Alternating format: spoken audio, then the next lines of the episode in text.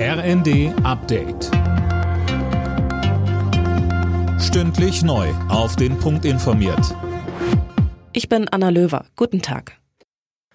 Weil der Strompreis immer stärker steigt, will Wirtschaftsminister Habeck den Strommarkt grundlegend reformieren. Sönke Röhling, wie will er das erreichen? Also wie es aus seinem Ministerium heißt, soll die Entwicklung der Strompreise für die Endverbraucher vom steigenden Gaspreis entkoppelt werden. Denn bislang ist es so, dass die Gaskraftwerke am Strommarkt in der Regel den Preis vorgeben. Wird Gas teurer, steigt auch der Strompreis.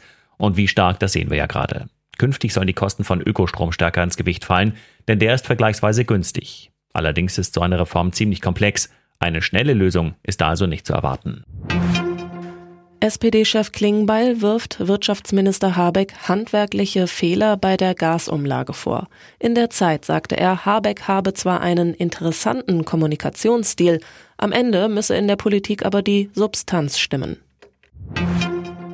In Dutzenden Städten wird heute für eine Verlängerung des neun Euro Tickets demonstriert, unter anderem in Hamburg, Köln und Stuttgart.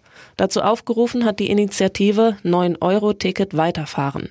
Das Ticket sei wichtig für den Klimaschutz und die soziale Gerechtigkeit, sagt Lone Grother von der Initiative. Es muss langfristig ein kostenfreier oder sehr kostengünstiger Ö P N V her, weil ansonsten kriegen zum Beispiel Studierende Probleme, wenn dann zum Beispiel die Verträge für Semestertickets aufgekündigt werden und dann existiert irgendwann doch das neun Euro Ticket nicht mehr. Die Wetterlage in Deutschland hat sich noch nicht wieder beruhigt. Punktuell muss auch heute wieder mit Unwettern und Starkregen gerechnet werden.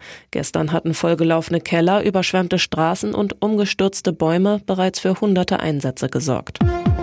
Alle Nachrichten auf r n d punkt d e.